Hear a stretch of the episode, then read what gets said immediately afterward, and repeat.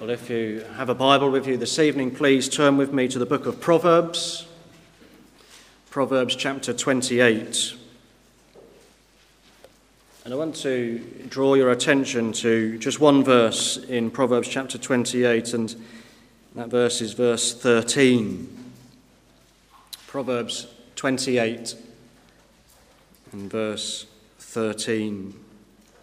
Solomon says this He that covereth his sins shall not prosper, but whoso confesseth and forsaketh them shall have mercy. And my title tonight is Sin Covered or Sin Confessed. This morning we were considering the sinlessness of Christ, weren't we? That the Lord Jesus Christ is holy, harmless, undefiled, separate from sinners, and made higher than the heavens. And we, as we were thinking of that this morning, we touched on the very sad and solemn truth that the Bible makes it clear to us over and over again that all of us are sinners. For all have sinned and come short of the glory of God, Paul writes, doesn't he, in Romans 3:23. Solomon, who wrote most of the proverbs in this in this book, in Ecclesiastes, he says that there is no man that doeth good and sinneth not. And this is the honest truth. We read only a few moments ago those words in 1 John chapter 1 and verse 8, where the apostle writes, If we say that we have no sin, we deceive ourselves, and the truth is not in us. And so, every one of us here tonight, from the youngest to the oldest, is a sinner by nature and is a sinner by practice. And, and sin is our great problem. Our sin condemns us. Our sin is what separates us from a holy God, as we were even thinking this morning. But I want to ask you a question tonight, and my question very simply is this What are you doing with your sin? What are you doing with your sin? What is your solution? What is your remedy for the sin that you have accumulated year after year? in your life because everybody in this world does something with their sin. And in our verse tonight, here in Proverbs chapter 28 and verse 13, Solomon presents to us two people. Two people who are both sinners, who are both guilty, but these two people take very different approaches to their sin. They both do very different things. They pursue different courses of action. They try, as it were, different solutions to this greatest of problems. And Solomon, in, in a sense, like a good scientist, he then details for us in this verse the results of these two different solutions. And we read there that one man covers his sin and he doesn't prosper, whilst the other confesses his sin and forsakes his sin and finds mercy. And what I would like us to do this evening is to look at these two different people the man who covers his sin and the man who confesses his sin. And with each of them, we're going to consider the course that they pursue, and then we'll look at the consequences that follow. And as we do so, I want us to ask ourselves tonight which best describes me? Which best describes you tonight? Who are you like? Are you like the man covering his sin? Or are you like the man who confesses his sin? So turn with me then to this verse here in Proverbs 28 and, and, verse 13. Let's consider firstly this man who covers his sin. And we want to look then firstly at his, the course that he pursues. Because uh, Solomon writes this He that covereth his sins shall not prosper. This first man that, that Solomon brings to our attention here pursues a course of trying to conceal his sins. The word that we have translated there as covereth, it has this idea of hiding something. Sometimes the word is translated in Scripture as a cloak, and a cloak is what we use to cover ourselves, to cover our nakedness. And the man who covers his sin, who cloaks his sin, is seeking to cover it up to hide it from view so nobody else can see it. He doesn't want it to be seen by others. He doesn't want his sin exposed. And so he tries to obscure it and hide it and camouflage it. And this is, I think, something that all of us in this room know something about. Even the young people here, even the, the young children here know something of what it is to try and hide sin. Perhaps the boys and girls here this evening, you've maybe done something like this, maybe even this past week, and you've tried to cover up perhaps from your parents or perhaps from your teacher at school, and you've tried to cover up your sin so that other people can't see it. But the truth is that it doesn't stop when, when you're a child, it doesn't stop when you become an adult. Everyone tries to hide their sin. Parents try and hide their sins from their children, employees from their employers. We try and hide our sins from our neighbours who live next door. We try and even hide our sins from those who we go to church with. Much of our lives is spent trying to conceal and hide our sins. And there's lots of different ways that people do this in their lives. Let me give you a few examples this evening. Some people, for example, try and cover sin through lies. This is what Cain did. You remember Cain in the Old Testament? He lied to God. He had murdered his brother Abel, and the Lord comes to him in Genesis 4, and God asks him, You know, where, where is Abel thy brother? And he says, I, I know not. I don't know where he is. He says, Am I my brother's keeper? And he lies to, into the very face of God, trying to conceal and, and hide his sin. You remember Joseph's brothers again in Genesis, how they lied to their father. They've gone and taken their brother and they've sold him as a, as a slave into Egypt. And they lied to, to conceal their sin. Or you can think of in the New Testament, Ananias and Sapphira in the book of Acts.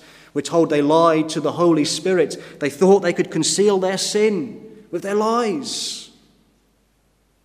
Another way that people cover their sins is with excuses. You know, it wasn't my fault, people will say. I couldn't help it. It was my, my circumstances or my upbringing or, or the environment that I live in. You know, others influenced me and swayed me and changed me. And, they, and we hear this all the time. People say, well, it's just my character. I, I couldn't help that sin because it's just who I am. It's what I'm, what I'm like. I've got this, this flaw, and you're just going to have to put up with it. Others excuse their sin by pointing to the culture that we live in. Well, everyone else was doing it, they say. You get this, don't you, particularly with people who are caught speeding. You know, well, why didn't you catch so and so who was tailgating me for the last five miles up the M1? Why didn't you pull them over? It wasn't my fault. They were going much faster than I was. And, uh, you know, the, the police hear this all the time, don't they? Well, you should have been catching real criminals. I've got two brothers who are in the police force, and they say, You, you hear this excuse all the time. Well, why aren't you catching the real people who are causing the problem? Not me. Excuses. Others like to blame perhaps trauma in their lives for why they sin. It's something in the past that's affected me now. I knew someone who was like this. They sadly destroyed their family through sin, but they tried to blame and excuse all their actions on a teacher who they said bullied them when they were at school. 20, 30 years later, the sin that they committed was the teacher's fault, not mine. And so we make excuses. In Scripture, we see Aaron doing this. You remember Aaron? Moses is up on the mountain. He's within the presence of the Lord. And Aaron, he makes that golden calf, and Moses comes down from the mountain and he sees the people dancing and he hears the noise. He sees them in all their nakedness and their sinning. And, he comes, and, and Aaron says basically, It wasn't my fault, it was theirs. He says to them, Moses, you know what these people are like? You know, you know how stubborn they are, you know how sinful they are. It wasn't me. He said they got their hearts set on mischief, so I just, I just went with it. Let me just say this to the young people here tonight. I wonder if you ever do this. It wasn't my fault. It was so and so. They made me do it. And we try and cover our sins. Perhaps we do that with our brother or sister. You know, your parents are telling you off, and you say, Well, it wasn't my fault. It was my sister. It was my brother. It was their fault. They made me do it. We make excuses, don't we? This is what Adam and Eve did in the Garden of Eden, wasn't it? Right back in Genesis chapter 3, the Lord called to Adam and he questions Adam. And how does Adam respond? He says, The woman thou gavest me, she gave me of the tree, and I did eat. You can, you can hear it in his voice, can't you, as he says those words. It was her God, not me. Blame Eve. His excuse, I think, even goes further than that because he brings God into it. He lays the blame at the door of God. He says, It's the woman you gave me, God. If you hadn't have given me Eve, I wouldn't have sinned. And friends, tonight, let me just say that's a very dangerous thing to do, to lay the blame at the door of God. Some people do this. God, it's your fault. And friends, God is pure and holy, as we saw this morning. Your sin is your sin. You can't, you can't blame God for the things that you've done. But we can think of another way that people try and cover their sins, and that's by redefining sin and remolding sin. Society particularly loves to do this, doesn't it? It loves to change sin. What was perhaps socially unacceptable in years gone by, now it's viewed very differently. People will say, well, that was then, but this is now. You know, we've moved on, we're intellectually more advanced, these things are all okay. You know, the standard that God set, well, that's a bit harsh, really. And so we, we lower the standard in order to appease our consciences, to quell them. And one way that people do this, isn't it, is to change the names of sins. Let's make the sin seem a little bit more palatable, make it seem a little bit more enjoyable. We, we, we hear people speaking of half truths, don't they, when what they really mean is a lie. They talk about people who do long term borrowing, and what they really mean is they've just stolen it. People are just a little bit light fingered, when really we're saying they're a thief. We talk about abortion, don't we, when really we mean murder. And we could just go on listing sin after sin that people have redefined and changed. And it's all done so that it sort of takes away the guilt. If we can redefine it, people don't think about it in the same way, and so it can appease their conscience. I was reading something recently about a lady who had aborted a child, and it was just called wise family planning. You see, they're not labeling sin as it really is, as what the Lord calls it. And again, we could just go on giving examples of how people have redefined sin and twisted words to make sin seem more palatable. This was exactly what was happening in the days of Isaiah, wasn't it? People called evil good and good evil. Sin is shaped and molded by the whims and the wishes of our culture. And we can get caught up in our culture and we can do the same. Another tactic that people use to cover their sin is just to commit the sin out of sight, isn't it? There's another way that people try and cover and conceal their sin. You know, if I do the sin where no one can see it, and perhaps if I try and destroy the evidence afterwards, then no one will know. So we delete our internet browsing history, or you have another a bank account, or you have another phone so that your husband or wife doesn't know that you're perhaps got an online gambling addiction or you have a, an illicit relationship that remains concealed. I heard recently of a couple whose daughter was getting married, and the father had set a certain budget for this wedding, as fathers do. But the mother wasn't too happy with this budget that was set, and she wanted to spend a little bit more on her daughter. And so she was going out every day to the hole in the wall, and she was drawing out £20 here. Then the next day she might get into £30 out, and the next day £10, because she knew that her husband wouldn't keep tabs on all the cash that was coming out of the accounts. She was trying to conceal her sin from her husband, trying to cover her tracks. And celebrities do this today, don't they? Super injunctions forbidding papers and the media to publish and expose their sins. And that's why so much sin happens at night, isn't it? That's why people take do their sin under the cover of darkness. That's why nightclubs open at night, so that, that people can't see everything that's going on. Don't want other people to, to see the wickedness. Jesus said, didn't he, that men loved darkness rather than light because their deeds were evil. And Achan thought like this, didn't he? You remember Achan in the Old Testament in the book of Joshua, and how they were told not to take uh, from that city of Jericho. And he saw that clothing, he saw that gold, he saw that silver, he coveted it in his heart, and so he took it. And you remember he thought, well, I'll run back to my tent because no one can see inside my tent. And he thought, no, I'll tell you what I'll do. I'll, I'll dig a hole and bury it, and so definitely no one can find it. He tried, didn't he, to conceal his sin. We could add some more ways that people try and cover their sin. Let me just give you a couple more quickly. One other method is we cover our sin with good works. This is a method I think we particularly see employed by older people. If I can live an outwardly moral and good life, it will act as a veneer you know, for what's really happening in my heart. Acts of kindness, you know, a sanctified life, a good lifestyle, clean appearance, join the local WI, you know, help out in the community, even go to church. Want to portray ourselves in a particular way to cover up what's really happening.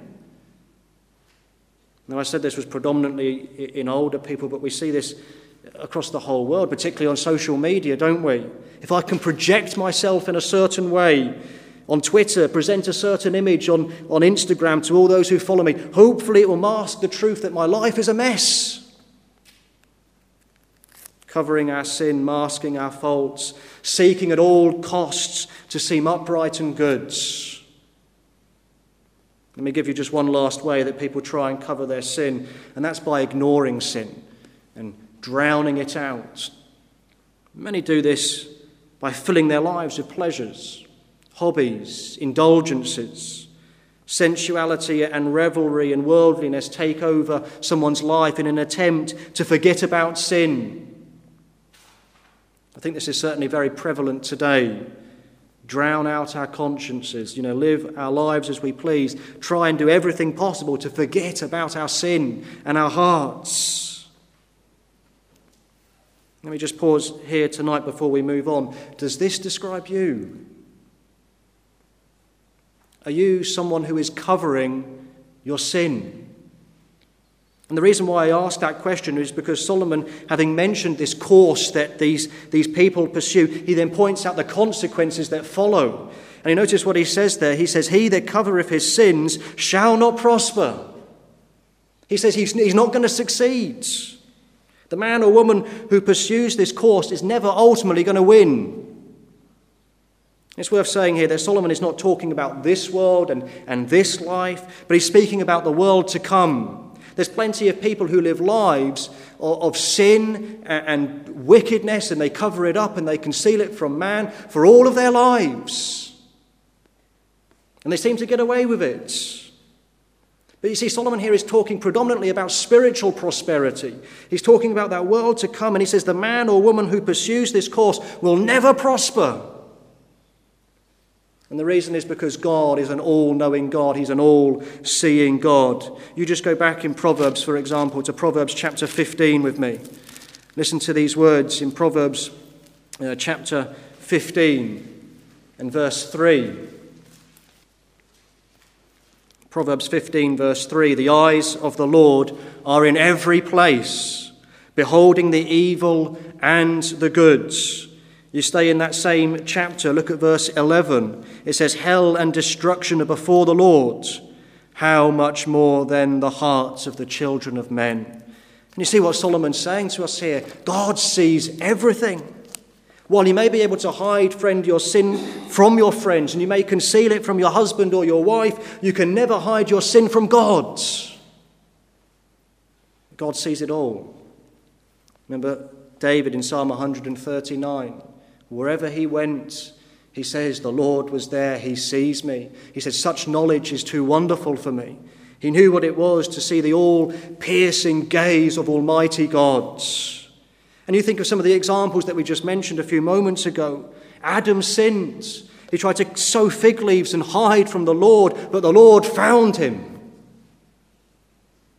Cain thought he could hide the murder of his brother, but you remember how his brother's blood cried unto the Lord. Achan concealed his sin, and yet it was discovered. Remember that wonderful passage how the Lord brings it down by the tribe and then to the family, and then ultimately to Achan. Achan, as it were, you are the man. Ananias and Sapphira, they were discovered. David, when he sinned with Bathsheba, you remember how Nathan came along and he tells that parable. And David, there he is. He, he gets angry, he gets worked up. And Nathan has to turn to him and say, I'm talking about you. The Lord's exposed you. The Lord's seen the sin of your hearts. And so Solomon says here, He that covereth his sin shall not prosper. In Jeremiah 17, verse 10, God says this I, the Lord, search the heart. And because the Lord is just, because he's holy, because he's righteous, he will not leave sin unpunished. That's why Paul says, doesn't he, that the wages of sin is death. Paul says exactly the same as Solomon here, just different words. Cover your sin, conceal your iniquities, hide your transgressions. All of it leads ultimately to eternal death, to no prospering. And so, friends, this evening, I have to warn you. That's my, my job this evening, is to warn you.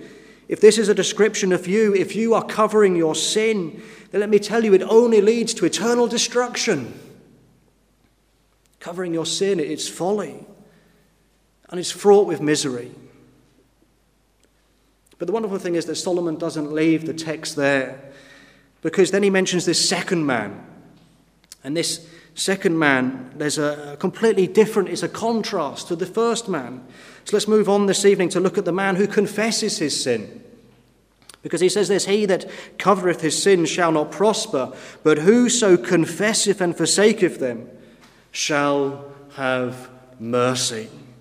And this man takes a, a very different approach. He, he, takes a very different tact. the course that he pursues is very striking in its contrast. Instead of trying to cover his sins, he confesses them. Instead of trying to conceal and hide his sins, he reveals his sins. That's what confession is. It, the word means to acknowledge. It has this sense of acknowledging our rebellion and our sin against God's. We, we come, as it were, to God and we make, as it were, our sin known to Him. And we uncover it. Let me just say that confession is always to God because it's God that we've sinned against. It's not confession to our fellow man. Plenty of people do that. It should be confession to God's. And it always carries with it a sense of sorrow.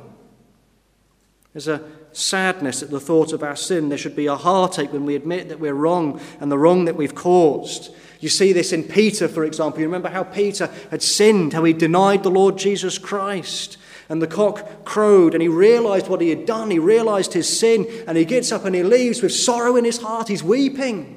That's true repentance, that's true confession of sin. It comes with a sorrow. We read that wonderful psalm earlier on, Psalm 32 of David, and those wonderful words there. It's that penitential prayer, as we said, that coming to God. And in verse 5, he says, I acknowledged my sin unto thee, in verse 5. And mine iniquity have I not hid. Do you see, there was David. He says, I'm not going to hide my sin. I'm not going to cover my sin. I'm going to reveal it.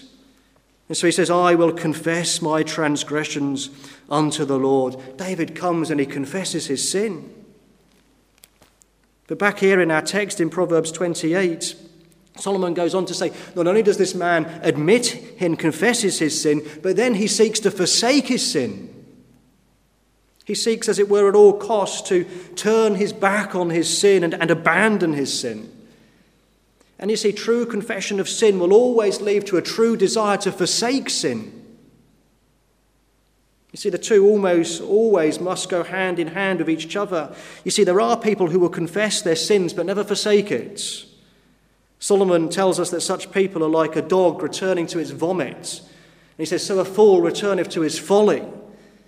I worked for a man once who was like this. He had grievously sinned and he'd been unfaithful to his wife. And one day it came to a, a head on his doorstep. And to put it mildly, there was fireworks, we could say. And he'd been caught, he'd been found out. And the man confessed everything. In actual fact, he, he, they went to marriage counseling, him and his wife, and, he, and he, he just poured forth all his sins, all the things that he had done in his life. But the thing was that he was, while he, while he had this confession and, and, and he had this, this pouring out of all his sins, there was no forsaking of them. He was just, he was just upset that he'd been caught. And sadly, that man, like a dog returning to his vomit, returned to his ways. Oh, there was confession, but there was no forsaking. And you see, others try and do the other, the other side. They try and forsake their sins without confessing their sins. And this often makes them worse than before. The Lord Jesus Christ spoke of this. He spoke of an unclean spirit going out of a man. And then the unclean spirit returns and it finds the place empty, it finds it swept and garnished, and the unclean spirit takes seven more spirits, and it says that the state of that man was worse than before. You see, confession and forsaking must go hand in hand. And the wonderful thing is that Solomon then gives us the consequences that follow for the person who does this, for the person who confesses and forsakes their sin. He says, They shall have mercy. You see, when God hears a hearty and a sincere acknowledgement of sin and is joined with this wanting to abandon and forsake our sin, He comes and He dispenses mercy. You see, instead of wrath, instead of judgment, there's mercy and grace. Instead of this everlasting punishment, there's pardon, there's forgiveness. Going back to that psalm we read earlier, Psalm 32, this is what David found, wasn't it? He found exactly that in that, in that verse we just read. In verse 5, he says, I acknowledged my sin unto thee, and mine iniquity have I not hid. I said, I will confess my transgressions unto the Lord. And then he says, And thou forgavest my, in the iniquity of my sin. There was forgiveness. And you see, friends, here is the pattern that we must follow. The first man covered his sin and it ended in disaster and misery, but we're told that if we confess our sins, the promise of mercy and forgiveness is there. That's why we read those wonderful words in 1 John chapter 1. Remember what John the Apostle writes there. And he says this, doesn't he? If we confess our sin, in verse 9, he is faithful and just to forgive us our sins and to cleanse us from all unrighteousness. Look, if there's confession and there's forsaking, God's faithful, God is just, He will forgive. It's a promise. And He says, I will cleanse you from all your sin, forgive you from all your sin. Perhaps tonight, if you're still a sinner, you ask, How can this be? How can God forgive me for all my sin? Perhaps you've been covering your sin all your life. You've made endless excuses. Perhaps you've told lies. Perhaps you have sought to drown out your sin with the things of this world, whatever it may be. And you know in your heart that you're guilty. You know God is, is holy. And so you say, How is it possible? Well, what does John say in that chapter? What does he tell us? How is it possible? Well, he says this the blood of Jesus Christ, his Son cleanseth us from all sin. It's through the blood of the Lord Jesus Christ. That's the answer, friends, tonight for the problem of your sin. When you come and you confess your sin and you seek at all cost to forsake your sin, then your sin is laid to the account of Jesus Christ.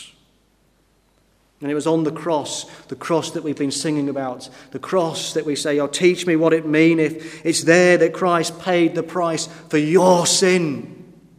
And he took your punishment so that you may now know God's mercy and his wonderful forgiveness. You know, friends, tonight, here's the, here's the really interesting thing. When you do that, when you come and you confess your sin and you forsake your sin, it's then at that moment that your sin is actually covered. It's then that your sin gets hidden and is concealed. You see, all your life you've been trying to hide your sin and cover your sin, but it's actually when you uncover your sin that your sin is then covered. And what's it covered by? Well, it's covered by the blood of the Lord Jesus Christ. That's why David said in that psalm, Psalm 32, you notice what he said at the very beginning. Wonderful words that David uses there. He said, Blessed is, the ma- blessed is he whose transgression is forgiven, whose sin is covered. Blessed is the man unto whom the Lord imputeth not iniquity, and in whose spirit there is no guile. Do you see what David's saying here? Look, to have our sins covered, we must first uncover them and confess them. So, friends, as I close tonight, let me ask you this Is this true of you? Are your sins covered? Are they covered not by your own works, not by your own lies, not by your own excuses, but are they covered by the blood of the Lord Jesus Christ? Friends, tonight, if that's not true of you, and follow this pattern. Come to God, even now, even in the quietness of your heart. Confess your sin. Seek to forsake your sin because it's then that you'll find mercy and you'll find forgiveness in the Lord Jesus Christ. Solomon says here, He that covereth his sins shall not prosper, but he, but whoso confesseth and forsaketh them, shall have mercy.